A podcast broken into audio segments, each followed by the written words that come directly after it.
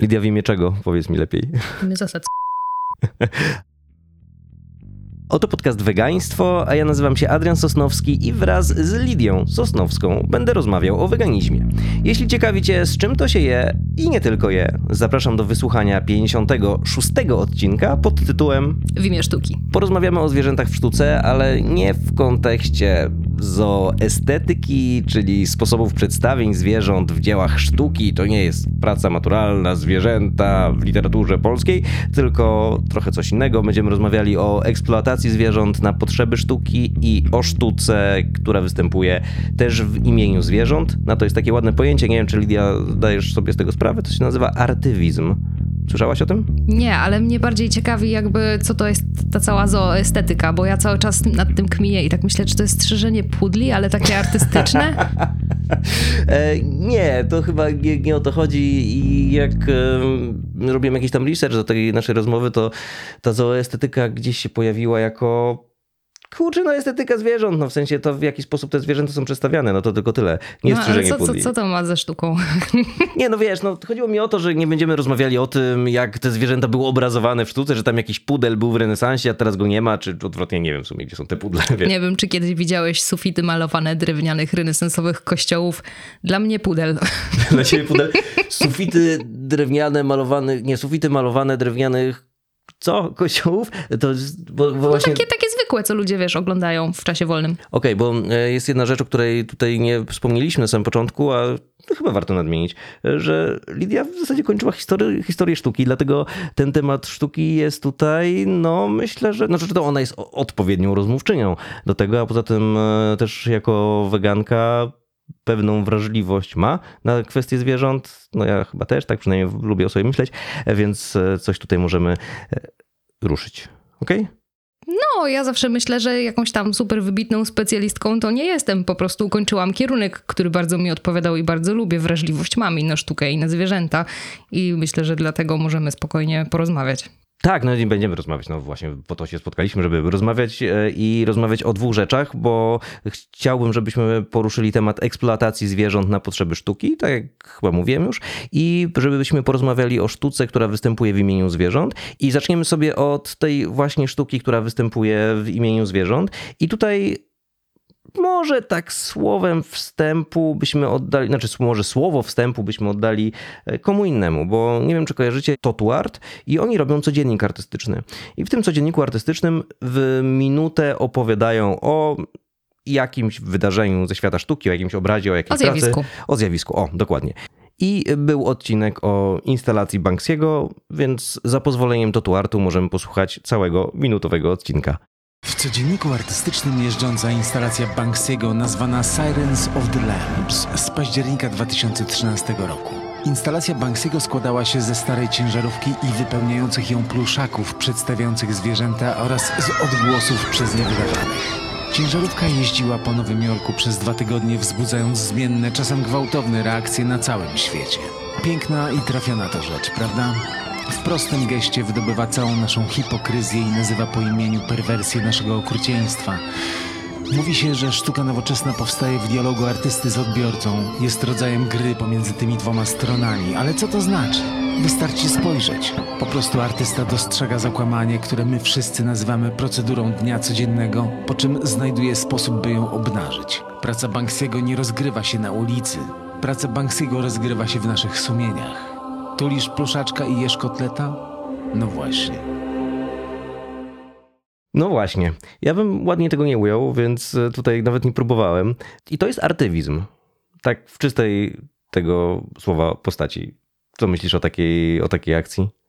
O artywizmie, czy w ogóle o, o tym, jak Banksy urządził tę nie. konkretną instalację? O Banksy, o Banksy, o, tym, o tej konkretnej instalacji. Bo te, jakby nagranie to, to, to, to, to Tuart sobie tam zmontowało, do tego ja to wrzucę oczywiście w media społecznościowe, więc będziecie mogli to zobaczyć, ale generalnie ta narracja oddaje bardzo dobrze to, co tam było widać. Tak, sam aktywizm w ogóle w sobie jest interesujący, a co dopiero kiedy połączymy to ze sztuką. Zastanawiam się, czy aktywizm w ogóle zawsze nie ma do czynienia trochę ze sztuką, jako takim uzewnętrznianiem siebie, swoich pomysłów, swojej wizji na oczach innych i obnażanie siebie przed innymi. Ale to już mniejsza o to. Ale ty mówisz chyba o takim aktywizmie ulicznym, nie? Bo to wszystko wtedy przybiera zawsze formę performance'u jakiegoś. I to na No, pewno, nie? Bo to no. jest e, właśnie, a czy Anonymous for the, for the Voiceless, gdzie stoją z tymi telewizorami w sześcianach prawdy, czy jakieś akcje pety, nie? Gdzie oni rozkładają, wiesz, udają martwe zwierzęta na przykład, tego typu rzeczy. To zawsze jest performance to zawsze jest powiązane ze sztuką, ale tutaj e, myślę, że Ciekawe jest to, że Banksy, który jest jednak kojarzony ze sztuką uliczną, e, no Zoltan nam tutaj wskoczył mój kot, na, znaczy nasz kot wskoczył kot. nam na stół, więc nie, Adrian mój się kot. pomylił. Przepraszam bardzo, to mój kot jest bardziej. Em, dobra. Tak czy siak, Banksy, który jest ukojarzony z, ze sztuką uliczną, z buntem, z jakimś takim trochę anarchistycznym podejściem do, do wielu, wielu spraw, tutaj nagle wypowiada się w imieniu zwierząt i to jest niesamowita sprawa, bo no, chodzi o zasięg, nie? I chodzi o to, że to jest gość spoza wegańskiej bańki, więc no, ja jestem pod wrażeniem, że tego typu rzeczy... A to jest taki rodzaj myślenia, było to duże, więc było to dobre. Ale nie, ale to było dobre. W sensie, wiesz, wykorzystanie mapetów przy okazji. Tak, e, absolutnie, ale i- to już konkretne argumenty, nie? Tak, i zrobienie tego w Co taki w sposób, że właśnie, że to dawało do myślenia bardzo mocno, e, bo to były mapety, wysta- wyst- które wystawiały głowy z ciężarówki, nie? E, Więc dawało do myślenia, ale przy okazji nie było bardzo, bardzo drastyczne. Ja wiem, że te drastyczne obrazy też są potrzebne, ale coś takiego jest takie, że wiesz, że kurczę, wbijacie w fotel po prostu. No bo w sumie jak tam jesteś na, e, na dworze, to, to raczej wbijacie w chodnik, a nie w fotel. Dobra, Zoltana ściągamy. W ogóle w tym filmiku Tytuł Artu padło takie bardzo ładne zdanie. Ja bym w ogóle nie wymyśliła ładniejszego. Co ta sztuka robi, co ta instalacja robi? Ona wydobywa perwersję naszego okrucieństwa. Bardzo mi się to spodobało, bo tak naprawdę o, o czym jest ta praca i dlaczego tyle kontrowersji narosło e, wokół niej? Tak jak wobec każdego zwrócenia uwagi na jakieś takie nasze rozbicie myślowe, na, na budowanie w sobie wewnątrz takiego muru, który e, pozwala ci jedne zwierzęta traktować w określony sposób, a, a inne w inny. Z jednej strony patrzeć ze spokojem, jak świnie są odstawiane do rzeźni, a z drugiej strony kupować swojemu dziecku pluszaczka. Tak, tak, tak, dokładnie. To jest ten taki, to takie, takie rozwojenie jaźni troszeczkę, które nam występuje gdzieś e, w głowach, gdzie wiesz, brak powiązania e, jednego z drugim. No i to samo, że dzieci. Właśnie, bo jeżeli myślimy o tej dziecięcości naszej, o tym dzieciństwie naszym, e, to każdy z nich, każda z nas, jestem przekonany, albo przynajmniej znaczna większość, wiesz, kochał zwierzątka i te zwierzątka, zwierząt, miał pluszaki, e, myślał ciepło o sarenkach i tak dalej i niespecjalnie wiązał to wszystko z tym, co ma na talerzu. I ta tego typu praca wraz z e, użyciem maskotek pewnych, oczywiście maskotek popkulturowych, bardzo, bardzo mocno w tym zanurzonych, sprawia, że my się trochę cofamy do tego dzieciństwa. I to jest niesamowite. Tak, no bo pytanie, kto jest odbiorcą, tak? Każdy, kto patrzy, ale z drugiej strony y, sama obecność pluszaków jakby tutaj wydobywa tego odbiorcę dziecięcego i mówi, zobaczcie, wróćcie do tego czasu albo, albo wprost y, idziecie za rękę ze swoim dzieckiem, co ono w tym momencie myśli. I stąd te kontrowersje. Przecież musimy nasze dzieci wychowywać sami i nikt nie będzie nam mówił, jak mają myśleć, jak mamy je uczyć Jak mają jeść. jak mają jeść. A tymczasem tutaj pluszaki zwracają uwagę, okazało się taki, wydawałoby się niekontrowersyjny artefakt, a tutaj pełni rolę dość przyciągającego uwagę kontrowersyjnego reliktu gdzieś w tej całej instalacji. No, ja w ogóle myślę też, że podczas tej dzisiejszej rozmowy no, będziemy mieli trochę dygresji, będziemy gdzieś tam łapać jakieś takie pobocza, bo no, to wszystko odnosi się szeroko do naszego życia. No i teraz jak sobie myślę o tym właśnie, o tym dzieciństwie i o tym, że nikt nam nie będzie mówił, jak wychowywać nasze dzieci i tak dalej, to też taka ciekawa rzecz, która mnie spotkała ostatnio, bo mm, ten odcinek w ogóle jest później trochę. Miał być rano w poniedziałek, jak to zawsze w poniedziałki rano, a jest w poniedziałek wieczorem. E, Ale to też dlatego, że ja byłem w górach teraz przez weekend i nie zdążyliśmy e, tego wszystkiego tutaj dopiąć. No i podczas tego pobytu w górach w schronisku tak się okazało, że dużo ludzi naokoło rozmawiało gdzieś o może nie tyle o wege, wege, weganizmie, co o wegetarianizmie, o niejedzeniu mięsa. Gdzieś te tematy się przewijały po prostu i ten temat robaków, wielkiej robaczanej imby, która jest teraz wszędzie obecna e, też. I to nie było tak, że ja wielki weganizm wywołuję tutaj temat weganizmu i wszystkich staram się nawracać. Nie, nie, nie, w żadnym wypadku tak nie było, ale czasami jak... ludzie wypowiadali pewne zdania na temat wegetarianizmu czy weganizmu i te wszystkie takie słynne, że no tam e, wege to mógłbym być, czy mogłabym być, ale weganinem to już nie, bo to jest takie śmakie i owakie. I To mówię, samo "O, bo- wypłynęło? Tak, to samo wypłynęło, no bo to jest takie drogie na przykład, no to ja nie mogę wtedy siedzieć, wiecie, obok i no tutaj nic nie powiedzieć, tylko no mówię, no nie, wiecie co, weganizm nie jest w końcu taki drogi, no można to zrobić zupełnie inaczej. Ale generalnie rzecz jest w tym, że e, ludzie żyją, w, bo to, to, ta narracja, która tam się pojawiała, była zupełnie inna od tej narracji, w której ja siedzę cały czas, nie? Dlatego, że my tutaj sobie rozmawiamy o weganizmie nawet teraz, rozmawiamy w domu, ja rozmawiam z różnymi gośćmi e, i e, to jest troszeczkę inny poziom, e, inny poziom rozmowy. Przekraczamy już pewne te takie podstawowe, podstawowe kwestie. a tam- Stereotypy, które zdążyliśmy obalić. tak, stereotypy, które zdążyliśmy obalić, a tam cały czas te stereotypy się pojawiają i te stereotypy są takim narzędziem obronnym przed rzeczywistością, która nie jest taka, jak byśmy chcieli chyba, żeby była. I ja myślę, że ta iluzoryczność tej rzeczywistości, w której żyjemy, to jest, to jest klucz. I właśnie Banksy, e, przełamując, znaczy robiąc tego typu akcje, przełamuje te, to lustro weneckie, nie? I to jest, i to jest takie trudne dla wielu osób w odbiorze. Ale dobra, to była dygresja taka dość, głęboka. Okej, wróćmy do mm, artywizmu. W ogóle podoba mi się to, to hasło artywizm. Ja właśnie przed chwilą stworzyłam faunart i mi podoba mi się bardziej. Faunart. E, Ale faunart to chyba była ta zooestetyka bardziej, tak? Przedstawianie zwierząt. Strzyżone pudle. tak, strzyżone pudle, fan, faunart. Em, tak, albo labirynt fauna. No, no i dobra. Czyli fauny w sensie, wiesz, te takie mitologiczne stworki z kopytami. Tak. Tak, zgadzam się. Dobra, artywizm. artywizm. Wracamy do artywizmu. Pamiętam, że kiedyś jak rozmawialiśmy, Lidia, przy okazji któregoś, którejś z naszych rozmów, bo tych rozmów kilka było, szczególnie na samym początku od e, tego, tego, tego podcastu, e, to poruszyliśmy temat em, obrazowania cierpienia zwierząt i przemysłu zwierzęcego w kontekście Holokaustu. E, I mówiliśmy wtedy o autorce no dalej nie wiem, jak ją się czyta. Czy to jest Jo Fredericks, czy Joe Fredericks. Um, Joe Fredericks raczej. Joe Fredericks, chyba tak, nie? I em, jej mocnych pracach, tych, gdzie krowy są na przykład w pasiakach pokazywane, nie? E, I e, tym, jakie oburzenie to wzbudza w niektórych osobach. To jest wystawa When We Will Ever Learn. No właśnie, i tam tych e, prac trochę było, ale to nie jest tak, że Joe Fredericks wymyśliła jakby ten cały temat i to jest jej, e, jej historia. E, Zresztą bardzo interesującą sprawą jest to, że te jej prace wyszły w pewnym momencie i była pewna dyskusja, ale potem Sylwia Spurek lata później już udostępniła ten post u siebie jako europosłanka, no i e, została skrytykowana za to głośno również przez e, Europarlament. W związku z czym, no to takie dość absurdalne, bo to nawet nie była jej praca, tylko rzecz, którą ona udostępniła, ale chyba ten status europosłanki był taki, mm, wiesz, kluczowy w tym wszystkim. Ale dalej, nie, nie o Sylwii Spurek tutaj, bo e, też temat em, Holokaustu powtarzał się i pojawiał się też wcześniej w innych akcjach. W 2003 roku em, PETA zorganizowała akcję, która się nazywała Holocaust on Your Plate. Nie? Holokaust na twoim talerzu. I to była seria billboardów, które były porozwieszane po miastach gdzieś tam e, w Wielkiej Brytanii. E, I te, te, te billboardy wzbudziły oburzenie, no i wiadomo, krytykę jakąś taką bardzo, bardzo, bardzo ostrą. E, I właśnie to była krytyka, która mm, pochodziła z bardzo różnego środowiska. Oczywiście politycy, publicyści, tam środowisko żydowskie też, ale co jeśli ten kontrowersyjny temat nie bierze się z tego, że artysta jakiś no-name'owy sobie wymyślił? Co jeżeli tego typu argumentami posługują się i porównaniami posługują się ludzie, którzy przeżyli zagładę?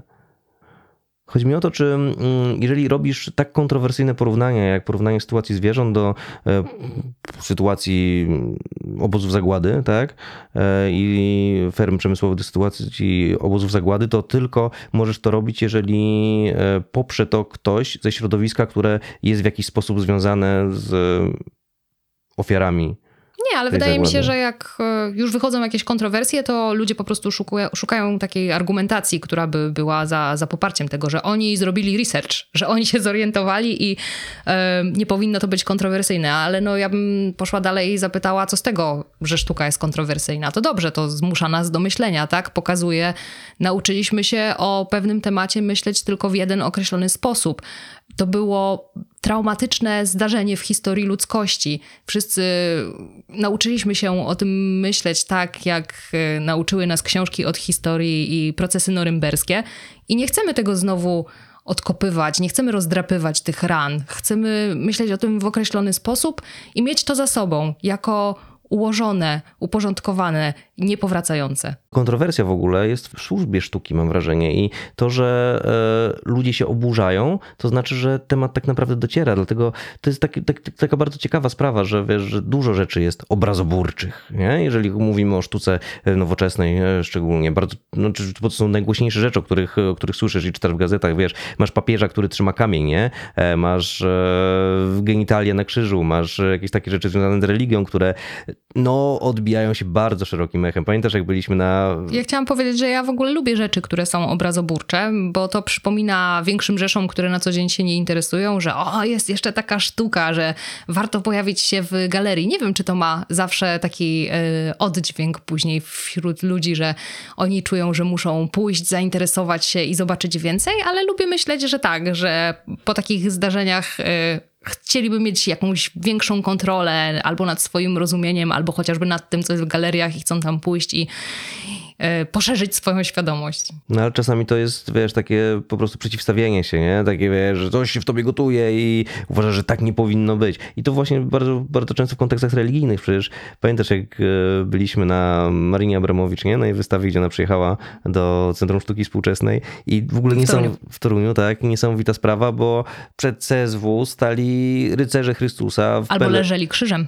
tak, też. W pelerynach tam były modlitwy jakieś przez megafon i oni się nas pytali, czy na pewno chcemy wejść, a nie odmówić tam Ojcze Nasz, tam zdrowaś Mario, bo jak tam wejdziemy, to trafimy do piekła, nie? Tak, no ale to kościół katolicki, a zwłaszcza jakieś mniejsze, e, mniej ważne odłamy, to są takie dość, no...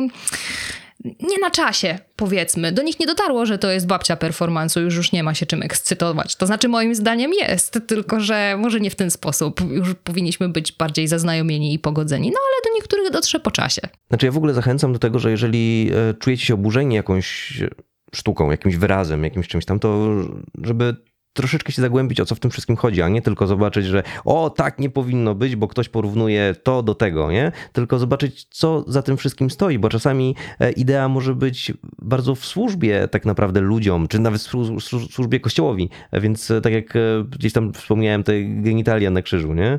Ty zresztą o, o, tym, o tym mi opowiedziałaś kiedyś, nie? Tak, to jest też jedna z takich bardziej kontrowersyjnych prac.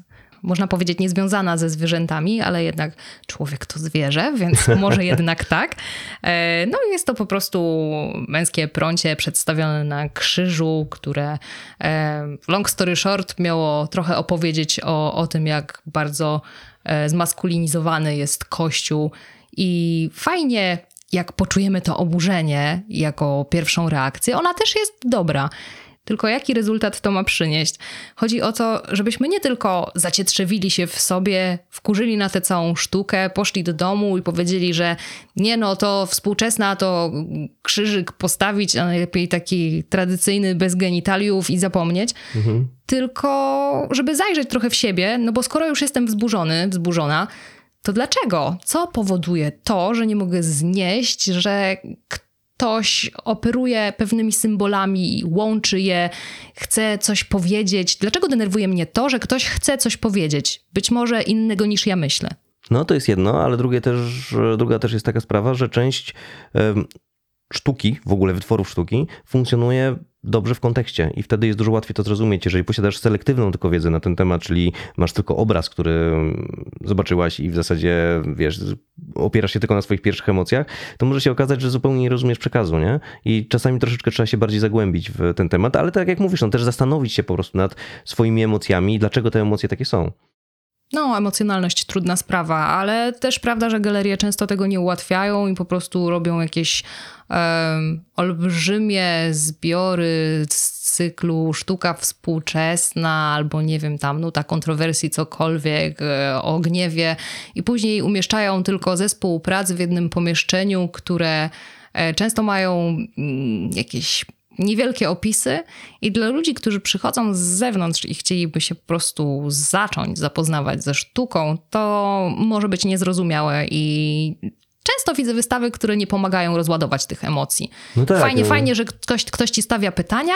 Nie mówię, że musi ci dać gotowe odpowiedzi, ale jakby nakierować cię. Wystawa może to robić. Ola Boga, plamy na płótki, ola Boga, kwadrat na białym tle, ola Boga, co to wszystko jest, nie? No tak, tak, No tak. nie, ja też nie chcę robić z ludzi takich idiotów, ale jakby no nie chciałabym, żeby zatrzymywali się po prostu na samej swojej emocjonalności, ale, ale wychodzili jeszcze poza nią, bo emocje często blokują logiczne myślenie. No tak, znaczy ja też nie chcę robić z ludzi idiotów, tylko bardziej mi chodzi o to, że e, dużo osób, z którymi rozmawiam, jest e, negatywnie nastawionych do sztuki współczesnej, jak, jako do tworu takiego jakiegoś, nie wiem, spójnego, zebranego, jakby to wszystko było takie samo dziwne i niezrozumiałe. Na samej historii sztuki też tak jest, jeżeli chodzi o studiowanie tego kierunku. Ulubione słowo a propos współczesnej, współczesnej sztuki to chucpa. Ale No. są ludzie, którzy to kochają i z tego żyją, tak? Także pytanie, czy chcesz zagłębiać się w tym, co już poznane i opisane, czy czasami chciałbyś zmierzyć się z rzeczywistością, samym sobą i tym, co dzieje się tu i teraz? No i a propos mierzenia się z rzeczywistością i z rzeczami, który, z którymi się nie chcemy mierzyć, to była taka praca, em, która była mm, wspierana przez Fundację Viva i generalnie to wszystko się odbywało na drodze do Morskiego Oka, tam gdzie na pewno kojarzycie.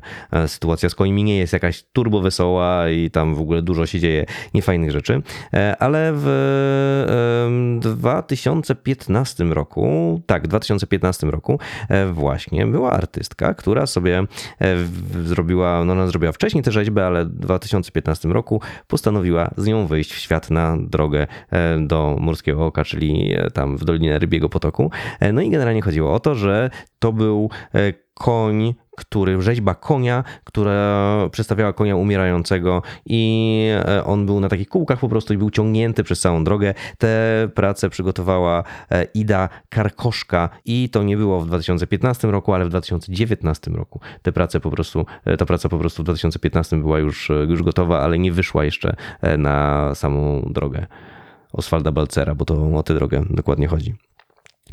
No i to też jest takie, taka, taka dość ciekawa sprawa, dlatego że my sobie tutaj rozmawiamy o wielu rzeczach, jeżeli chodzi o kwestie zwierząt. Dla mnie to, że nie powinno się wsiadać do bryczki w drodze do Borskiego Oka jest stosunkowo oczywiste, ale jednak dużo ludzi jeździ tymi bryczkami, mimo tej całej dyskusji, która tam się toczy wokół tego. I sobie wyobraź, Lidia, teraz, że siedzisz na takiej bryczce, myślę, Z fiakrem. z fiakrem sobie siedzisz, a obok ktoś prowadzi na wózku leżącą rzeźbę konia. Co myślisz?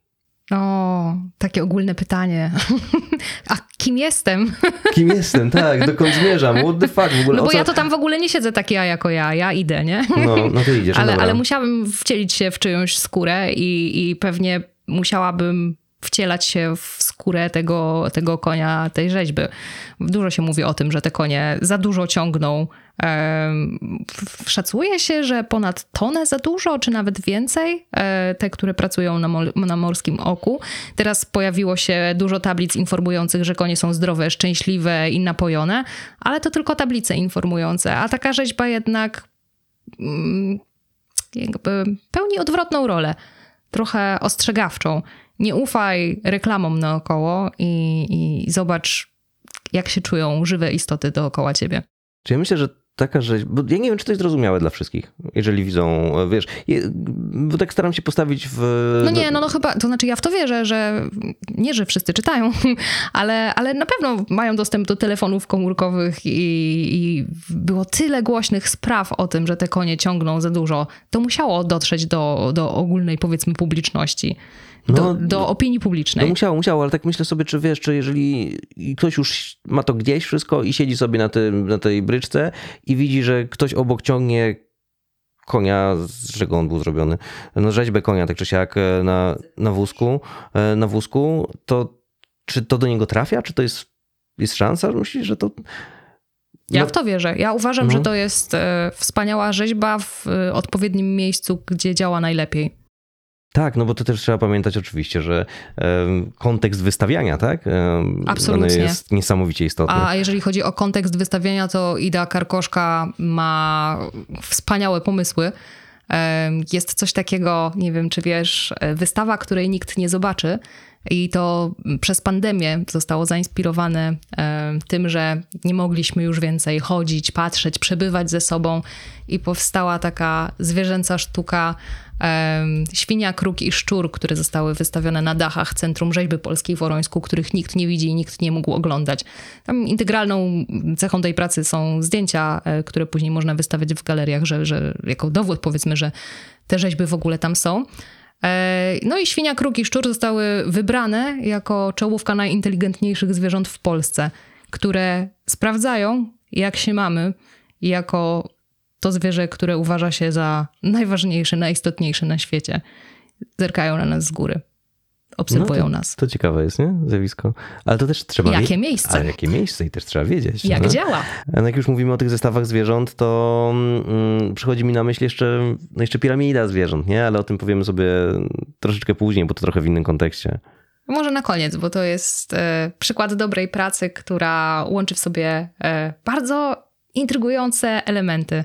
Ale a propos zestawów zwierząt, może jeszcze a propos Idy Karkoszki, tylko Rea Silvia, czyli em, rzeźba, która przedstawia e, świnię niczym wilczycę kapitolińską, która karmi dwa ludzkie niemowlęta, która no, dobrze obrazuje konsumpcjonizm i to, jak traktujemy zwierzęta jako em, właściwie przeznaczone tylko dla naszych uciech i potrzeb.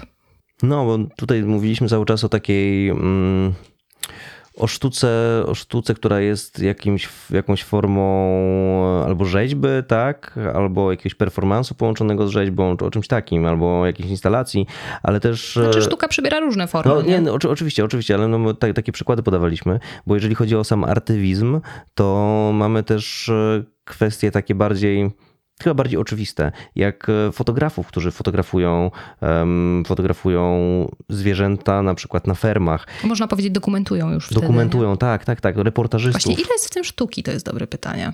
No to jest na pewno. Fotografia jest dziedziną sztuki. Wiesz, no mamy na naszym polskim e, poletku mamy Andrew Skowrona, który na przykład dla otwartych klatek e, fotografuje, ale Mhm. z tego co wiem nie tylko. No a po tej, tej mm, no a z zagranicznych to chyba jedno z najbardziej znanych jest Joanne MacArthur. To bardzo, są bardzo podobne prace tak naprawdę w pewnym, pewnym jakby w celu, bo to jest myślę, że jednak dość artystyczne przedstawienie zwierząt w bardzo trudnych warunkach, w związku z czym to się źle ogląda. To czujesz, że to jest dobra robota, że wszystko jest w porządku, ale to się źle ogląda, bo to po prostu wali po Masz oczach. teraz na myśli Andrew. No nie, nie Joan tylko MacArthur Andrew. No, Joan robi takie fotografie, z, ona zrobiła taki cykl We Animals i ona bardzo różnorodne prace tam zamieszcza, nie tylko takie, które dokumentują. E, Swoją drogą, uwaga, robię dygresję.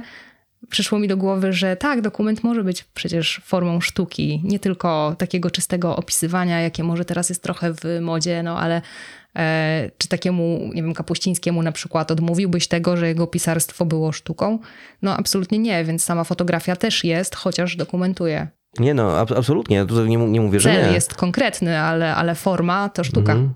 Nie mówię, że nie, ale to tak jak właśnie patrzę na zdjęcia um, z Kowrona, no to och, no to to jest no cóż, no to trochę, Wstrząsające. trochę otwarta rana, wstrząsające, nie? Cały czas. Rana, którą się drapie, bo wiesz, no ale te zdjęcia są niesamowicie ważne, jego praca jest niesamowicie ważna. Absolutnie tak, ale no to jakby tak, takie są realia. To tak wygląda. No tak, sztuka nie musi być przyjemna, nie? To też jest chyba ta rzecz, o której tutaj staramy się powiedzieć też od Absolutnie. początku. Absolutnie. To jest dla ludzi o, o mocnych nerwach, ale to tak samo jak jedzenie mięsa. Ale mówiłeś, że Joanne MacArthur zrobiła We Animals. Tak, tak, Serio? tak. Projekt We Animals. To jest, to jest, no, ona tak mówi, że jakby jedno, jedno słowo jest e, warte czasami więcej niż tysiąc słów. I w swoich pracach dokumentuje nie tylko to, co, co jest okrutne, chociaż bywają tam takie prace, jak na przykład bezdomny pies, który po prostu leży w kartonie i ludzie mijają go. Takie, takie ujęcie udało jej się wykonać. Zresztą po godzinach czatowania, i to też jest trudne w tej robocie, że po prostu musisz e, obcować przez długi czas z sytuacjami, które są oburzające nieraz, tylko po to, żeby zrobić dobre zdjęcie. I tutaj e, fotografia ma też swoje chwalebne czyny, jak i te mniej chwalebne, ale to już zupełnie inna historia. Ale akurat e, Joanne MacArthur w- robiła też zdjęcia rzeczy, które wydają nam się normalne i bardzo codzienne i, i, i jakby podważała tę normalność. Pytała się, co e, jest według nas normalne i czy takie być powinno. Dlatego miała zdjęcia na przykład z zoo, rodeo, ferm, owszem, ale też zwierząt, które właśnie są bezdomne w świecie, w którym nie ma miejsca na bezdomność. Mhm, no tak, tak. No i zwierząt dzikich też, nie? E, Tych gat- gatunków egzotycznych. E, W ogóle to jest taka dość trudna sprawa, tak jak sobie myślę i staram się tak, wiesz, wejść w skórę takiej osoby, która w ten sposób pracuje. No bo nie dość, że jesteś na tych fermach, czy w tych różnych miejscach, gdzie widzisz cierpienie zwierząt, fotografujesz to, potem musisz te zdjęcia obrobić jeszcze i potem dalej gdzieś tam z nimi pracujesz, to tak samo jak osoby, które nagrywają materiały, które muszą później przebrać, tak samo jak osoby, które o tym wszystkim piszą i przez to muszą jeszcze raz przechodzić, kiedy robią poprawki, kiedy robią redakcję, kiedy dostają poprawki od wydawnictwa. E, Więc to jest takie wtórne mm, wtórne zanurzanie się w tej trudnej tematyce. Ja w ogóle darzę wiel- wielkim szacunkiem tych wszystkich aktywistów, bo to są aktywiści też, oczywiście, od ci, ci państwo od fotografii, tych wszystkich aktywistów, którzy mają tyle siły, żeby cały czas właśnie nurzać się w tym okropie, okrucieństwie. Okropieństwie też, ale okrucieństwie przede wszystkim. No ale no, robimy to w imię czegoś, no nie w imię sztuki, tak? No ale w imię, w imię poprawy Byle w imię poprawy losu zwierząt, a nie w imię samej sztuki. Sztuka dla sztuki chyba nie znajduje dobrego przełożenia, jeżeli chodzi o wykorzystanie zwierząt. E, Tak, tutaj, no tak, tak, tak. No z tym oczywiście, że się zgadzam. Em, I I co, Guillermo Vargas? no właśnie nie wiem, czy ja chcę już tam przechodzić, czy jeszcze może gdzieś tam sobie, sobie tutaj A tak nam to naturalnie wyszło. tak na- naturalnie Takie wyszło. niesterowane. Eee, no, z- no dobra, dawaj, dawaj powiedzieć? tego Guillermo. Choć... Były jeszcze projekty troszeczkę, troszeczkę inne, jak na przykład e, jest taki kolektyw artystyczny e, The Art of Compassion Project, którego celem jest wspieranie weganizmu poprzez przekazywanie dochodów z różnych projektów artystycznych organizacjom wegańskim. I to też jest w ogóle wykorzystanie sztuki e, w celach aktywizmu, ale troszeczkę inaczej. W sensie, że oni robią projekty artystyczne, niekoniecznie związane ze zwierzętami, ale przekazują kasę na prozwierzęce organizacje. Dokładają cegiełkę. Tak, dokładają, więc wiesz, to jest też, też ciekawa sprawa. Są też oczywiście malarze, jest taki gość jak Philip McCulloch Downsem, Kuloch. Kuloch Downsem, jakkolwiek to się czyta, nie, nie wiem. E, Philip McCulloch Downsem, który maluje to, co go boli, tak jak sam mówi, czyli przedstawia zwierzaki w scenach z ferm. I to są obrazy, które, łojeny, to są obrazy, które są ważne, jeżeli jesteś na wystawie, ale to jest taka wystawa, do której wiesz, nie chcesz wracać. I to nie są obrazy, które byś sobie powiesiła u siebie w domu na ścianie, no bo. No bo to boli po prostu patrzenie na tego typu historie, na tego typu historie, na tego typu rzeczy, no ale to To by była dopiero perwersja. trudne, ciężkie, ciężkie rzeczy, ciężkie e, prace. Ale kolory przyjemne. Ale kolory przyjemne, tak, absolutnie, zgadzam się oczywiście, trochę takie kwasowe, ale, ale tak, no trudne rzeczy, no generalnie trudne rzeczy. E, No i e, jeżeli chodzi jeszcze o też takie sztuki wizualne różnego rodzaju, no to mamy też no, filmy, no, które też e, kilka razy już gdzieś tam, gdzieś tam rozmawialiśmy też w ramach tego podcastu. To ta Ołgdża, Okcza. Ołgdża, chyba musimy się nauczyć czytać obce nazwy i nazwiska, bo ja muszę przynajmniej się nauczyć, żeby to miało ręce i nogi. Ale Ołgdża, czy Ogdża, czy Okia, e, to jest film, który e, przekonał naszych dobrych znajomych do tego, żeby przeszli na wega, nie? Tak? No. Wiktor został weganinem dzięki temu filmowi, a Iga wegetarianką tak na poważnie, nie? Hmm. Więc wiesz, no to, to Może, jest... może trzeba do rzeczywistości dołożyć trochę magii, żeby to działało, No bo może to- sama w sobie jest zbyt okrutna. Może tak, ale no jest też, też Gunda, e, którą wyprodukował Joaquin Phoenix e, też nie tak dawno temu. Jest e, film przecież nawet z takich bardziej fabularnych, no to takich bar- bardziej filmowych, tradycyjnych powiedzmy, powiedzmy obrazów. I Spokot przecież Agnieszki Holland, który powstał na bazie Tokarczuk. Prowadź swój pług przez Kościół Umarłych, no bo to są, no to nie jest książka wyraźnie wegańska, w żadnym wypadku, nie? Ani film nie jest wyraźnie wegański, ale temat e, tam akurat polowań i zabijania zwierzaków jest bardzo wyraźnie zarysowany, nie? Więc, e, więc wiesz... No to e, jest, to jest taki film ze sznytem wygańskim, co wyskakuje jak stripteaser z tortu na sam koniec. Tak. I wtedy, wtedy już wiesz, że jest za późno i bierzesz w tym wszystkim udział. No, już nie możesz się wycofać, nie? E, Ale no to też jest, e, tylko że tam ta główna postać jest też no, miłośniczką astrologii, nie? E, Więc e, generalnie te cechy troszeczkę się tam, troszeczkę się tam mieszają i No to dobrze, że to e, nie jest temu- postać, która jest jednoznaczna. Tak, jest krystaliczna, nie? Tak, tak. stopniu. Nie, to by było fałszywe. To by Aha. nie tylko się po prostu nie sprzedało, ale powiedzmy, że byłoby takie no, pisarsko słabe. A tutaj chyba nie ma co zarzucać słabego pisarstwa. Nie, no zdecydowanie. E, Zdecydowanie. Jakaś tam nagroda, coś No. padło. A tam Ol- Olga, to każda, Coś taka, słyszałam. taka tam pisarka tam. Olga, No, kiedyś coś w szkole tam było. Pani E, nas nie słucha. Pani nas nie słucha, tak. E, No i co jeszcze? A, jeżeli w ogóle mówimy o tych rodzajach sztuki, no to też to w ogóle osobnym tematem, ale bardzo, bardzo fajnym i takim, takim, że tutaj akurat serce rośnie, e, jest temat sztuki tworzonej przez zwierzęta. Nie? Jak na przykład Picasso, mój ulubiony świński artysta, gdzie świnka dostała... Pogranicza sztuki z Adrianem Sosnowskim. Czy to jeszcze sztuka, panie Adrianie? Czy to jeszcze sztuka? A nie wiem. Ale No Chyba jest w sztuce pewna intencjonalność. Teraz będą takie e, teoretyczne. e, intencjonalność... Tak, ale nie nie właśnie... intencjonalność, żeby przyłożyć farbę do płótna, tylko żeby przekazać to, co się ma w głowie. Y, Dobra, to poczekaj chwilkę, to tylko powiem, wytłumaczę, że Picasso, Picasso, sorry, to jest y, świnia, która maluje pędzlem, który ma w pysku i tam się cieszy, że kolorki się pojawiają na płótnie i w ogóle Jest w tym radość. fajne rzeczy, jest w tym radość. E, I te obrazy się sprzedają tam, nie są to miliony, ale to tam za tysiące dolarów już, już, już chodzą. Duży profil na Instagramie Picasso, polecam serdecznie.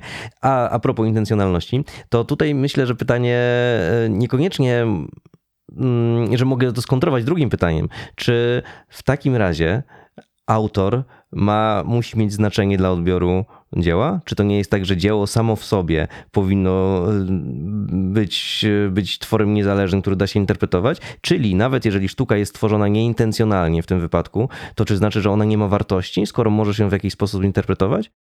Nie no, ma wartość, przecież się sprzedaje. E, no dobra, nie, ale mówimy, mówimy o tym, czy wiesz, e, czy zatem sztuka musi powstać z intencji autora, czy sztuka staje się sztuką z intencji odbiorcy? No to jest bardzo ważne pytanie i to jest do wszystkich tych pisarzy, którzy mówią na koniec, no nie wiem, jakoś tak mi się napisało. No właśnie, jakoś tak mi się napisało, no bo twór jest osobnym tworem, no i już... e, Znaczy możemy założyć, że te kreski to ta świnia miała w głowie i że to, to jest pure joy i my to kupujemy i to jest ta intencja.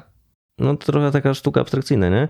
Tam wychodzi. No może tak, ale może właśnie Pure Bardzo Joy... droga. Ale może właśnie Pure Joy jest intencjonalnością i, i my kupujemy tak naprawdę radość, kupujemy fan z tego, że, Może. że zwierzak to namalował i że masz coś bardzo nietuzinkowego u siebie. Może, może. No ale tu znowu wracamy do takiego naszego wewnętrznego, nie wiem, nie wiem jak u ciebie, ale ja mam to zainstalowane. No ale przecież świnia to nie człowiek, więc jakby tak taka ludzk, ludzka sztuka to lepsza. A, lepsza, No ja teraz a? muszę z tym walczyć. Lepsza. Ale to co? Lepsza sztuka, ale to jak świnia ma tam ile? 94% DNA zgodnego z ludzkim i człowiek może mieć przeszczep serca od świni? No, trudny temat, ale no, powiedzmy, że może. To Tak. co to znaczy, że świnia jest mniej ludzka, czy człowiek jest mniej świński, czy co tutaj? Nie No wiem. panie, no. bo ty tu zły jesteś w geometrii, proszę stawiać linie i granice. Świnia jest świnia, a człowiek jest człowiek, A człowiek tak? Bo jest czł- policzyliśmy sobie geny, to zaraz wszyscy są identyczni. A jak tak no zadrzesz do góry, tak palcem sobie przytrzymasz i wtedy namalujesz obraz, to on wtedy się liczy, czy się nie liczy? Ja myślę, że nie jesteśmy w stanie odebrać do końca Pure Joy, ponieważ musielibyśmy myśleć jak świnia. Tak, tak, a świn- Trudno wyjść poza swoje ramy. trudno wyjść poza ramy świni. Z drugiej strony. To pytanie do świń, Do które świn- nas do słuchają. Świn, dobra.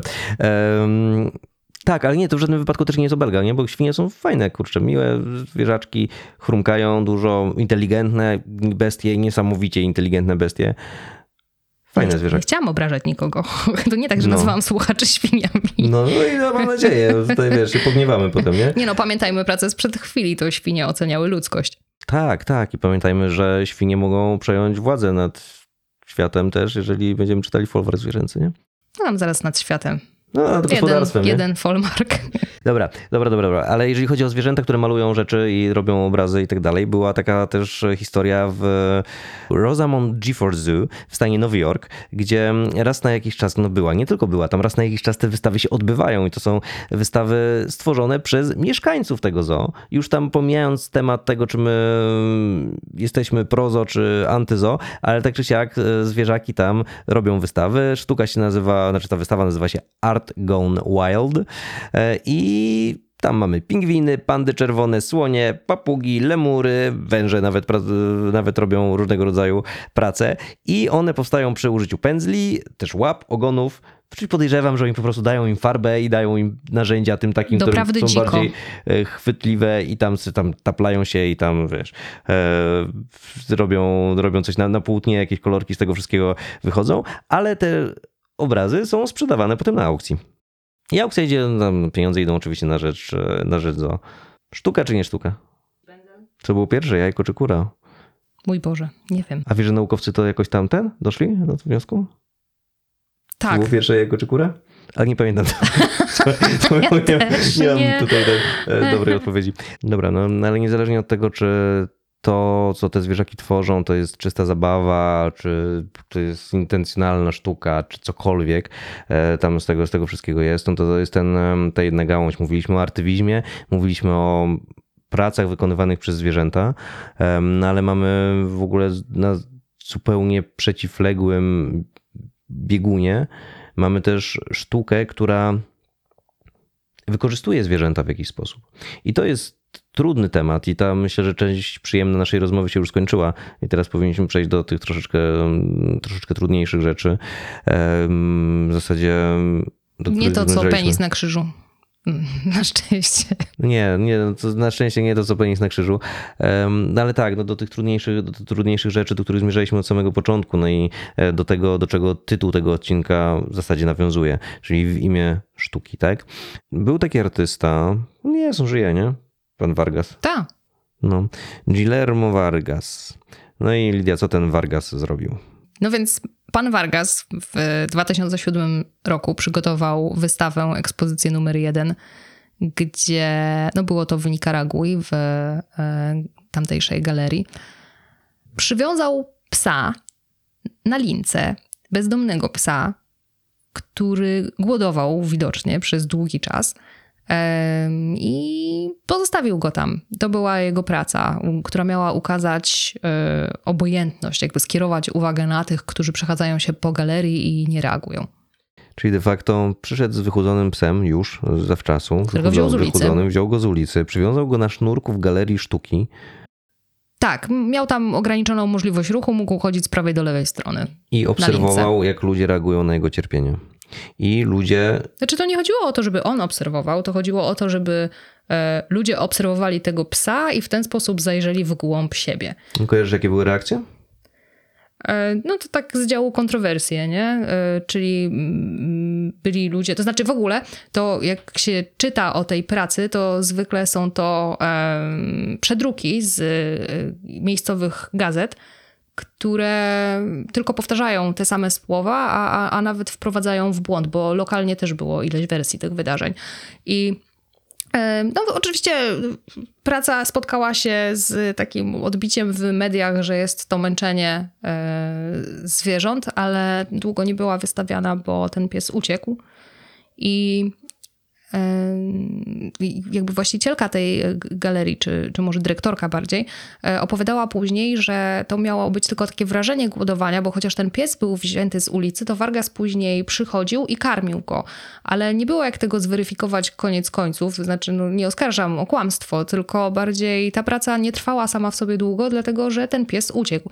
No ja, ja się tu zastanawiam bardziej, jaka jest odpowiedzialność za te zwierzę, bo nawet jeżeli to karmienie miało miejsce, no to ten, ten zwierzak był tam tylko po to, żeby spełnić swój cel w imię sztuki, ale co się z nim później działo? Czy ktoś go szukał? Czy on jakoś związał swe losy z e, tym artystą? No nie, przestał być potrzebny, zepsuł mu projekt i tyle go widzieliśmy. Tak, bo w założeniu w ogóle było takie, że on bierze tego psa z ulicy, psa, który na ulicy i tak i tak by zdechł z głodu. No, tego nie wiemy, no ale za, za, on zakłada, że i tak i tak by zdechł z głodu. Taka historia była Tak, dopowiedziana. e, historia. I on go wyciąga w przestrzeń galerii, e, gdzie ludzie mogą przechodzić koło tego psa cały czas e, i obserwować to, jak on umiera z głodu i doświadczać tego, co się dzieje na ulicy. Tak, to miało być wystawienie głodu i bierności.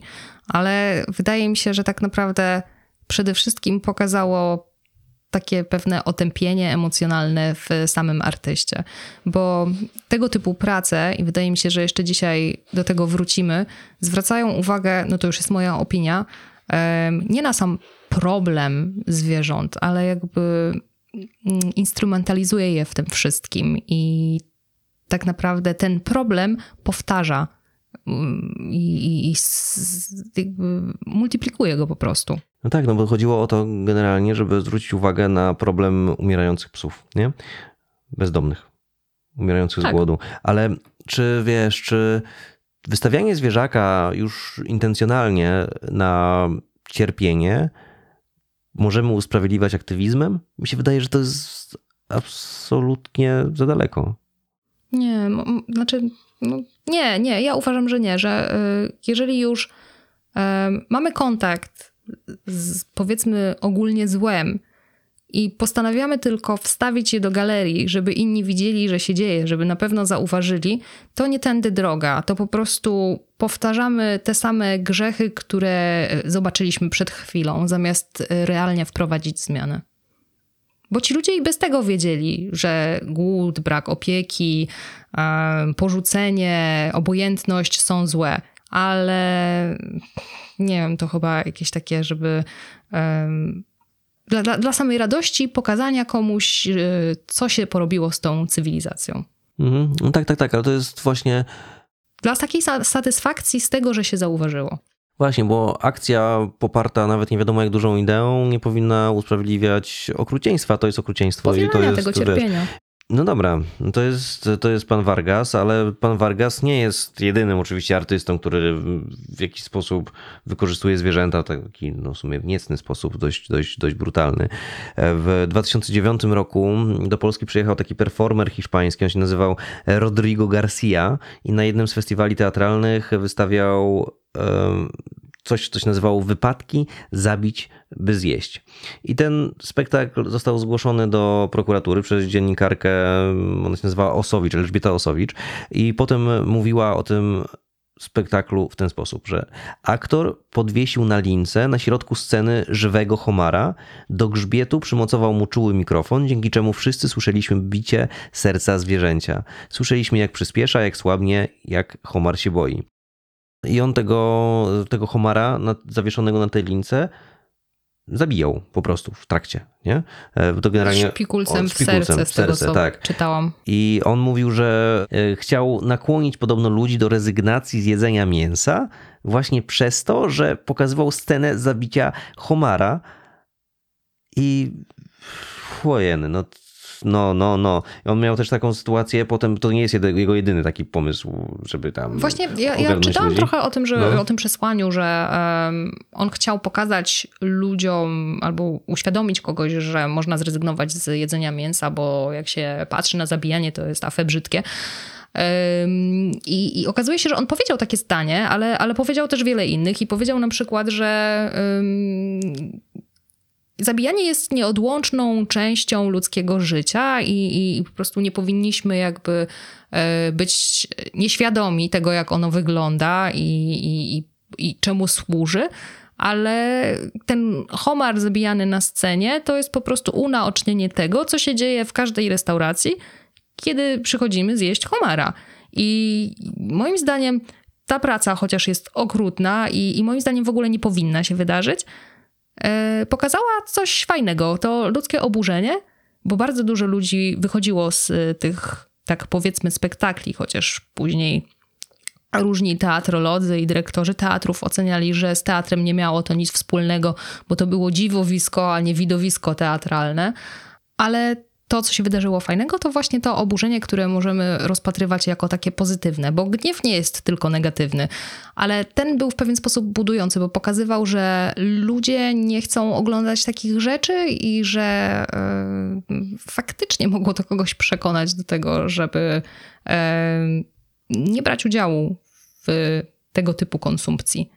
Znaczy, jakby ja, roz, ja rozumiem, że. Znaczy, nie nazwałbym tego fajnym, nie? Na pewno, ale ja rozumiem, że, e, że tego typu rzeczy mogą być wstrząsające, tego typu mm, obrazy, tego typu doświadczenia, bo to chyba bardziej chodzi o doświadczenie, ale nie jestem przekonany, że nawet jeżeli to jedno życie miałoby uratować 10 kolejnych homarów, że to jedno życie powinniśmy poświęcać. To, to, to po prostu to nie powinno mieć miejsca, nie? W ten, w ten sposób, bo to jest No ja dlatego szalone. mówię, że to nie powinno się wydarzyć, I- nie? no, no. Ja też y, jestem tego zdania, że y, to jest, to jest za dużo. y, Za ceny życia przekonywać kogoś do tego, żeby życia nie odbierał, nie? Ale wiesz, e, to w ogóle pokazuje, że pan Garcia takim trochę socjopatą był, czy jest dalej, bo ta jego praca jeszcze tutaj możemy powiedzieć, że ma jakieś przesłanie, coś tam, e, ale on miał też taki dość pomysł dziwny, że brał chomiki syryjskie i wrzucał je do akwarium z wodą, a chomiki syryjskie pływać nie umieją. to z tego samego, jeśli można tak powiedzieć, cyklu drugi spektakl. Tak, on No. je podtapiał, ale tutaj też em, była, kurczę, może warta wspomnienia, ale przepraszam, nie pamiętam. Em, Jedna uczestniczka e, tego spektaklu, em, związana z jakimś stowarzyszeniem dla zwierząt, ona wstała i zebrała chomiki. I to był ostatni występ z nimi. No, no, no, bo gość chciał chyba pokazać wtedy, że chomiki często cierpią przez dzieciaki w domach i że nie powinniśmy takich e, traktować, wiesz... No właśnie, no ale rozumiesz, którędy, którędy droga, tak? No. Bio, bio, biorę e, przykład z życia, jaki znam, to zło, które się wydarza i powtarzam je na scenie, jakby ludzie nie mieli oczu. Myślę, że ta, ta, ta akcja z e, rzeźbą konia prowadzoną na drodze do Morskiego Oka też moglibyśmy to tak samo skwitować, jakby ludzie nie mieli oczu, nie wiedzieli, że konie się męczą. E, No, właśnie, nie mają oczu, kiedy siedzą w e, tym, No. jak to się nazywa, w tym wozie. no w bryczce, nie? No, no właśnie, no, patrzą tylko i widzą rozrywkę, widzą dzieci, które się cieszą, tak? I widzą, że nie będą musieli iść i że babcia też może dojechać jak miło, tak? A tutaj widzą, że chomik może być prezentem dla dziecka, wiesz. Ja jakby nie chcę usprawiedliwiać w żadnym Ale wypadku tam, w tamtej pracy no. nikt nie wykorzystał żywego konia. E, Tak, tak, rozumiem, rozumiem, nie? Tylko jakby jeżeli chodzi o samo docieranie do, do ludzi, to jedno i drugie jest, e, jest sposobem docierania, tylko że ta granica to chyba jednak ostatecznie jest cierpienie zwierząt, że jeżeli robimy coś, żeby zwierzęta nie cierpiały, to nie powodujmy cierpienia, no kurde, koniec, kropka, no to nie jest jakaś, wiesz... No dla mnie to też nie jest jakaś e, skomplikowana linia myślowa, Mhm. żeby, nie wiem, UNICEF chce powiedzieć, że dzieci w jakimś kraju Afryki nie mają co jeść i co robi? Wystawia dziecko na scenie, które ma głodny brzuszek? No, No nie no, róbmy tego tak, z ludźmi i nie róbmy tego ze tak. zwierzętami. Tak, no pewnie, że tak.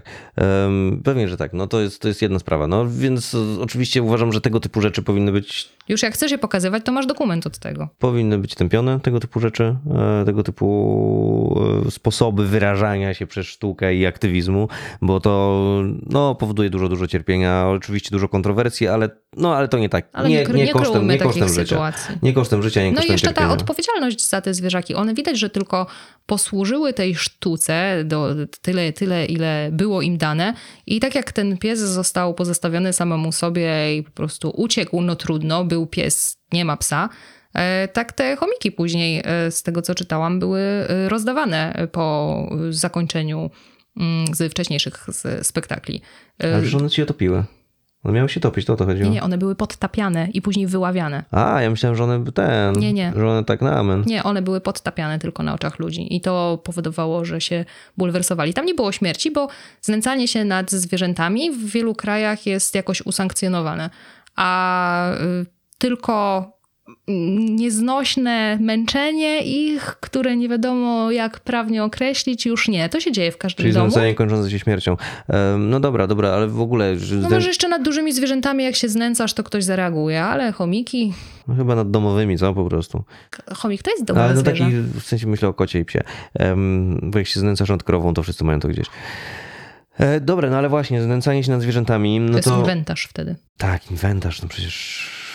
kurczę, warzywa, byśmy zrobili bez tego warzywa słowa? produkcja. Tak, um, znęcanie się nad zwierzętami. No i tutaj mamy przykład takiego intencjonalnego znęcania się nad zwierzętami, ale e, często po prostu zwierzęta przez to, że są traktowane przedmiotowo, e, tak zupełnie przedmiotowo, e, też cierpią przy okazji jakichś tam innych projektów, w rzeczach, które w tworach sztuki, które tak naprawdę zwierząt nie dotyczą. W filmach jest duży problem z wykorzystywaniem zwierząt. E, I takim przykładem bardzo myślę, że znamiennym i też znanym dość szeroko jest to, co się działo e, u Wajdy na przykład podczas kręcenia filmów. W Popiołach, e, na przykład w filmie Popioły, w przepaść został rzucony żywy koń. I tam na filmie widać, jak ten żywy koń spada i rozbija się o skały. I to był prawdziwy koń, to nie był rekwizyt. To nie, była, nie był manekin jakiś, nie? To był prawdziwy koń. I oni zabili konia, kurczę, w filmie, w popiołach, wiesz. Obrzydliwe. No po, i po co? Żeby nakręcić scenę jedną, gdzie naprawdę można było, nie wiem, zrobić lalkę jakąś i wiesz... No to jest czas nadużyć. Nie tylko wobec ludzi, wobec zwierząt.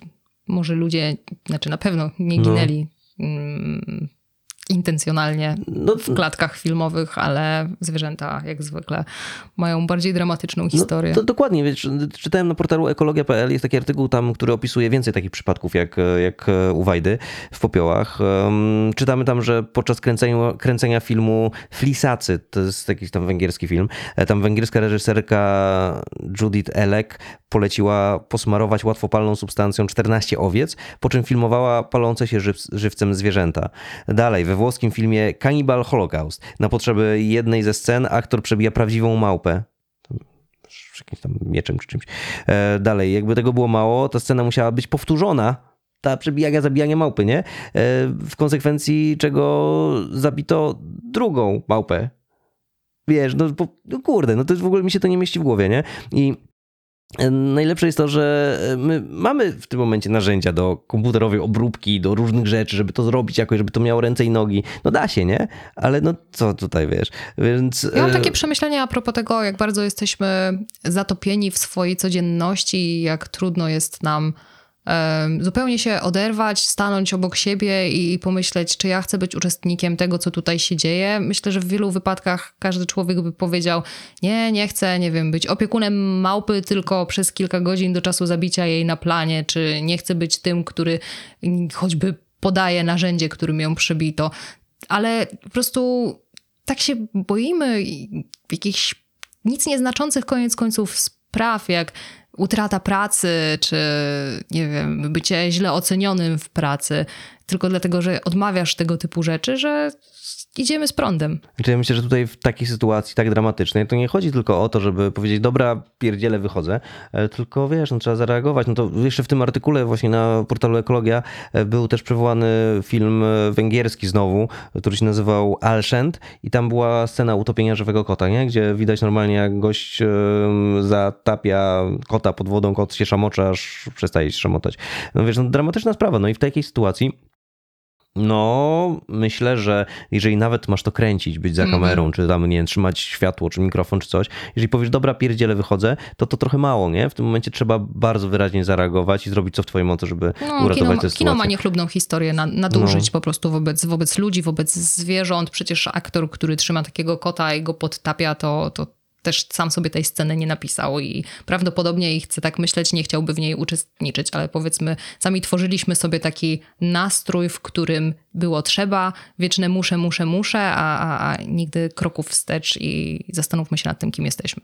Znaczy ja mam na- nadzieję i trochę wrażenie, ale wrażenie mam nadzieję, że nie wynika też tylko z tej, tej bańki, w której się, się otaczam, e, prozwierzęcej, bo pojawia się ogólnie coraz więcej głosów e, takich, żeby te zwierzęta jednak oszczędzać, że nawet a propos Wiedźmina polskiego, nie? Gdzie, znaczy Znaczy, polskiego, no, nie polskiego. w ogóle teraz jest takim No. standardem dodawanie e, informacji, że żadne zwierzę nie ucierpiało w trakcie No. kręcenia tego filmu, serialu. Peta regularnie em, robi tam, oglądając filmy, po prostu daje, daje znać, które filmy są nie w porządku, gdzie zwierzęta były nadużywane. Właśnie w Wiedźminie Netflixowskim, no nie polskim, ale tam czy może częściowo polskim. Właśnie dzięki reakcjom Em, ludzie patrzą sobie na ręce. no. Jesteśmy w tej sytuacji jak- rzeźby, które przed chwilą omawialiśmy. Istoty, które siedzą na szczycie budynku i, i patrzą, tak? Nie czujmy się bezkarni. No tak, dokładnie, no ale w tym Wiedźminie, po raz trzeci skończę już tym razem, e, tam była sytuacja z, z, z końmi, że tam coś tam były męczone, męczone nie? Ale Peta też em, zwraca uwagę na rzeczy troszeczkę mniej wyraziste. Na przykład e, pamiętam taki post, który oni wrzucali jakoś w zeszłym roku, e, to było, e, gdzie na planie filmowym był po prostu był pies, przy którym jakaś kobieta miała atak paniki, nie? Aktorka miała atak paniki i ona zaczęła z nienacka krzyczeć po prostu. No i pies było widać, że jest dezorientowany, no bo myślał, że coś się dzieje tam tej pani, która stoi, stoi zaraz obok i, i to są już rzeczy, na które powinniśmy zwracać uwagę, nie tylko, wiesz, na zrzucanie żywego konia w przepaść, jak to pan Wajda e, sobie tam wymyślił. Zresztą nie pamiętam już teraz gdzie, ale kilka lat temu była taka sprawa, gdzie ktoś przyszedł nad miejską rzekę, miał małe kotki w siatce i po prostu wrzucił je do wody, tak jak zawsze czynił. Ktoś to zauważył, zwierzęta odratował, a te, tę osobę udało się odszukać y, i jakoś ją tam, nie jestem pewna, czy doszło do ukarania faktycznie, być może, ale przynajmniej naznaczyć, e, powiedzieć jej, że robi źle. I, I to już jest taki trochę znak czasów wobec zwierząt, że wszyscy wiemy, na wsiach babcie, ciotki topiły kotki, bo było ich po prostu za dużo, ale to już jest niechlubna historia, już teraz nie uchodzi. Tak, nie uchodzi, nie uchodzi zdecydowanie. No, ogólnie to znowu też się sprowadza do tego, że kary za znęcanie się nad zwierzętami, za w ogóle jakieś tam wykroczenia czy przestępstwa wobec zwierząt są zdecydowanie za małe i że Są za małe, ale dobrze, że są i że się o tym tak, mówi. i dobrze, że Sąsiedzi reagują. nawet te zawiasy się po prostu pojawiają, że Na e, jest e, trochę osób, które o to walczą, że są organizacje prozwierzęce, że są, Mhm. em, są adwokaci, adwokatki, którzy pro bono e, stawia, stawają w obronie tych zwierzaków. Mhm. Em, No ale właśnie, no, jest jeszcze jedna praca, o której nie powiedzieliśmy, a o której musimy powiedzieć, bo no, jest to jedna z najbardziej charakterystycznych, jeżeli nie najbardziej charakterystyczna polska praca, instalacja, tak? Chyba tak możemy powiedzieć, e, która pośrednio wykorzystuje zwierzęta i mówię tutaj o piramidzie zwierząt. Bezpośrednio. Znaczy, no w sumie Wyko- tak. w sumie- Wykorzystuje je. tak, dobra, w sumie bez, bezpośrednio e, myślałem o tym, że no, te zwierzęta nie są żywe, no ale Czy dalej... chodziło ci o takie metaforyczne wykorzystanie, że yy, nadużycie? Nie, dobra, tutaj może nie, nie wchodźmy też w... Bez oceny, bez oceny tym w- razem. Ale generalnie chodzi o to, że te zwierzęta tam są, tak? I te zwierzęta są martwe. Piramida zwierząt to się nazywa.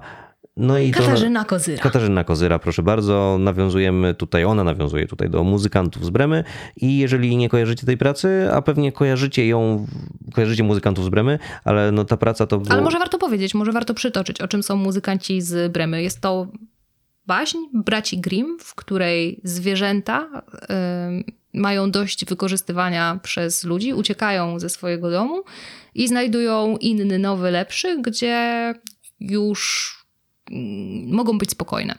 No tak. No i u Katarzyny Kozyry mamy wypchanego koguta, który stoi na kocie, który stoi na psie, który stoi na koniu. To są wszystko wypchane zwierzęta. I mówi się, że mm, teoretycznie tak, że Kozyra nie zabiła specjalnie tych zwierząt, bo wykorzystała już martwego psa i kota, a kura i koń były i tak przeznaczone na ubój, ale ona dalej no, zabrała te zwierzęta i zapłaciła sama za ten ubój, żeby ta kura i koń były tak, mogły zostać wypchane E, i nawet sfilmowała moment uboju. Tam jest kogut. E, Tak, tak, tak, tak, kogu- kogut oczywiście. I nawet sfilmowała moment uboju klaczy, która się nazywała Kasia, żeby było w ogóle ciekawiej. I Jak Kozyra. ten film, to nagranie stanowi dla Kozyry poruszanie problemu, poruszanie problemu śmierci. Ta praca związała z tym, że ona miała nowotwór i, i, i sama miała e, takie przemyślenia gdzieś tam ciągle krążące dookoła śmierci. No tak. No i, Człowiek też zwierzę. no i co? I w zasadzie wykorzystujesz martwe zwierzęta plus dwa, które i tak by umarły, Przeznaczone na śmierć. przeznaczone na śmierć, ale ty jakby zlecasz to zabicie. Lidia, to jest etyczne, czy to nie jest etyczne twoim zdaniem?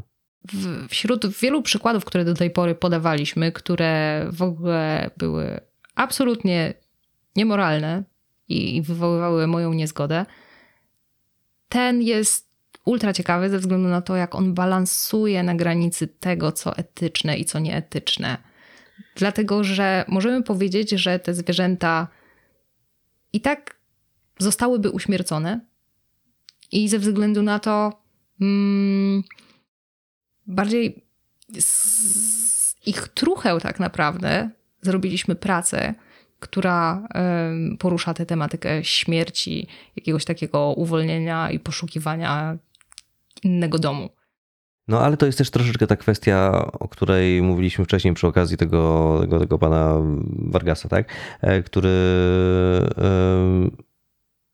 no też w zasadzie brał zwierzaki, które raczej były przeznaczone na śmierć, ale to on zadawał to cierpienie i tę śmierć. I tutaj w tym momencie Kozyra, Kozyra nie przyłożyła noża sama do gardła y, klaczy Kasi, ale dalej, nawet jeżeli zabrała klacz z rzeźni, to nie zabrała po to, żeby dać ją do azylu potem, tylko No tutaj, zabiła ją, nie? W sensie, wiesz, zapłaciła komuś za zabicie zwierzęcia.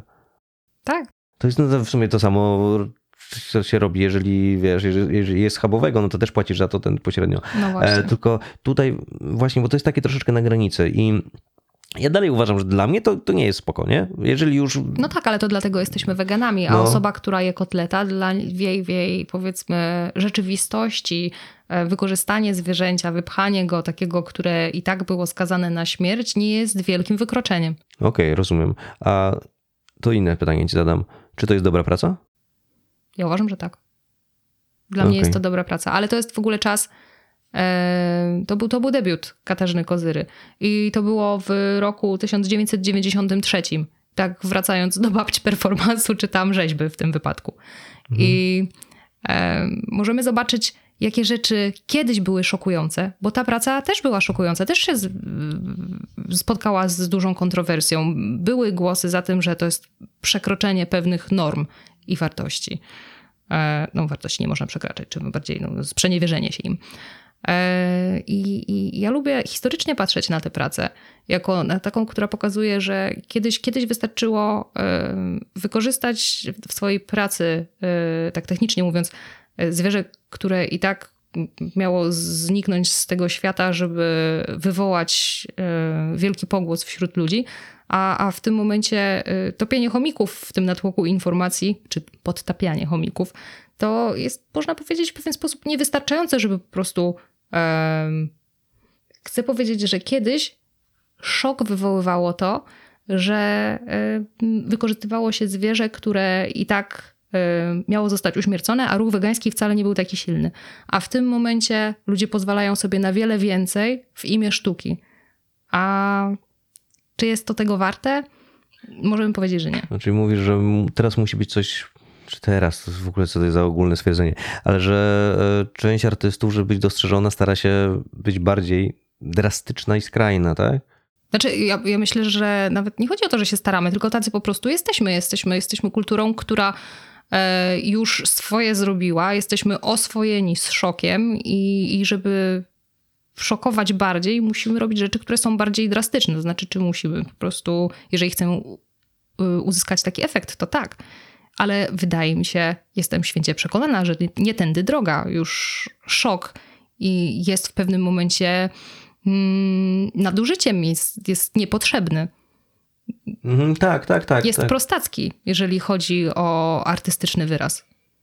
Tak, no zastanawiam się, jakim okrągłym zdaniem to podsumować i w zasadzie chyba nie mam takiego okrągłego zdania. No tutaj, no co, no kurczę, no bądźmy ludźmi w tym wszystkim, w sensie ludźmi empatycznymi, no nie powodujmy cierpienia, jeżeli nie musimy powodować cierpienia. Naprawdę opcji wyrazu jest w cholerę, no jest dużo różnych i nie musimy przy okazji e, obdzierać żywcem zwierzaka ze skóry, żeby zostać zauważonym e, przy- na dużym forum, nie? No, może, może jeszcze w 93 roku, e, jak to się mówi, czasy były inne, ale w tym momencie wydaje mi się, że już nie tylko powinniśmy myśleć nad tym, czy mamy prawo um, użyć zwierzęcia na skraju śmierci albo, albo w ogóle postawić je w takiej sytuacji, wydaje mi się, że powinniśmy bardziej myśleć o odpowiedzialności za to istnienie i o tym, co się stanie z nim i z nami, kiedy się zetkniemy. Tak, no ja się zgadzam. No i Może warto jeszcze powiedzieć, że praca Katarzyny Kozyry e, tak naprawdę dotyczyła tej odpowiedzialności i, i była o uczestnictwie i świadomości śmierci, o tym, mm, że ona jest obok nas w życiu codziennym. I to było w niej takie mm, prawdziwe i głębokie, bo temu, tej pracy, w ogóle tej instalacji towarzyszył film z tego, jak y, tego konia o imieniu Kasia uśmiercono, oprawiono, przekształcono w rzeźbę. I możemy oglądać, z, chciałbym się powiedzieć bliska, no bo jednak na ekranie telewizorka, jak ta transgresja właśnie przebiega, jak z żywego ten koń zamienia się w martwe, w rzeźbę, zmienia no. swoją istotę. No tak, tak, tak. No, wspominałem, ale klacz Kasia. Dobra, dobra, dobra. Rozmawiamy Nie długo. nazywaj czegoś, co masz zjeść. No wiesz, ja bardzo się cieszę, że nie mam takiego problemu i że nie mam królika, który ma imię i potem a se go tam chapnę. Nie no, absolutnie, ale w ogóle pasztet, skąd nie? się bierze ten, ten problem, że nie powinieneś nazywać, czyli w pewien sposób nadawać tożsamość tym zwierzakom, które chcesz później skonsumować. Wcale nie chcesz, żeby coś na twoim talerzu miało tożsamość, nie chcesz o tym myśleć. To jest istota tego muru, który sobie budujemy w głowie. Dokładnie, bo właśnie to jest ta przedmiotowość i podmiotowość, o której mówiłem chwilę temu, że tak naprawdę dopóty, dopóki zwierzak jest przedmiotem tylko, jest przedmiotem, który zjadasz, tak? Jest, jest, jest inwentarzem. Inwentarzem, no to jest wszystko w porządku, ale kiedy nadajesz mu podmiotowość, kiedy to nadajesz mu imię właśnie, to sprawia, że on zaczyna, ten zwierzak być indywidualną istotą w twojej mm. głowie, z pewnymi potrzebami, z pewną świadomością, mniejszą, A to jest większą. właśnie bardzo ciekawy problem filozoficzny, że z jednej strony możemy sobie powiedzieć, że nie jesteśmy bogami i nasze słowa nie mają aż takiej mocy, a z drugiej strony kreujemy rzeczywistość, w której te słowa owszem mają taką moc i jeżeli um, uprę się, żeby czegoś nie nazywać albo to nazwać, to zmieniam swoją rzeczywistość, zmieniam to, jak ja patrzę i jak patrzą ludzie dookoła mnie. Tak, zgadzam się. Rozmawiamy i rozmawiamy, pora kończyć. I za podsumowanie tej rozmowy mm, może posłużyć nam wypowiedź teraz już profesora, a wtedy doktora habilitowanego Tomasza Pietrzykowskiego, który brał udział w debacie w 2012 roku. Ta debata nazywała się Zwierzę, żywe tworzywo artysty. To był znak zapytania. I no myślę, że to nam bardzo ładnie zamknie mm, tę całą naszą dyskusję na temat różnych przykładów, bo to te przykłady, o których mówiliśmy, to były przykłady wybiórcze tak naprawdę, to nie jest żaden, wiesz, leksykon, kurczę, e, sztuki pro i antyzwierzęcej, czy coś takiego, nie? Więc to są raczej przykłady, które są na tyle wyraziste, że stwierdziliśmy, że warto o nich powiedzieć coś więcej. Myślisz, że fauna art już ktoś wymyślił przede mną? Dobra. Teraz ja jestem w szoku. Tomasz Pietrzykowski e, mówił wtedy dokładnie tak w tej debacie w 2012 roku. Mój pogląd na relacje wolności artystycznej i moralnej, czy też prawnej ochrony zwierząt składa się z dwóch, nazwijmy to, oczywistości. Pierwszą z tych oczywistości jest to, że racje moralne mają bezwzględny priorytet nad racjami artystycznymi czy estetycznymi. Normy moralne mają charakter nadrzędny, niezależnie od wszystkiego pewnych rzeczy robić nie można, podczas gdy pewne rzeczy robić trzeba. Przedstawiony przeze mnie punkt widzenia jest kompatybilny z tym, czego wymaga od artysty i od wszystkich innych ustawa. W momencie, gdy wykorzystywanie zwierzęcia przez artystę wiąże się z zadaniem mu cierpienia, racje artystyczne nie są żadnym usprawiedliwieniem. Podlega się za to odpowiedzialności karnej, niezależnie od motywów. Z drugiej strony, gdy nie dochodzi do aktu krzywdy wobec zwierzęcia, żadnych zakazów i ograniczeń prawnych nie ma. A jeżeli zwierzę było przeznaczone na ubój? To pytanie do Tomasza Pietrzykowskiego, nie do mnie. Panie profesorze, może jeszcze będzie nam dane. No i dobra, i koniec, kropka, i kończymy ten dzisiejszy odcinek. Zatem, jeżeli macie jeszcze inne wyraziste przykłady wykorzystywania albo obrazowania zwierzaków w sztuce, albo sztuki w imię zwierząt, to dajcie znać na Facebooku, na Instagramie, albo w wiadomości prywatnej, albo na YouTubie w komentarzach, a tam gdzie, gdzie chcecie. I, I już, i wszystko. Słyszymy się w następny poniedziałek. Na razie. Cześć!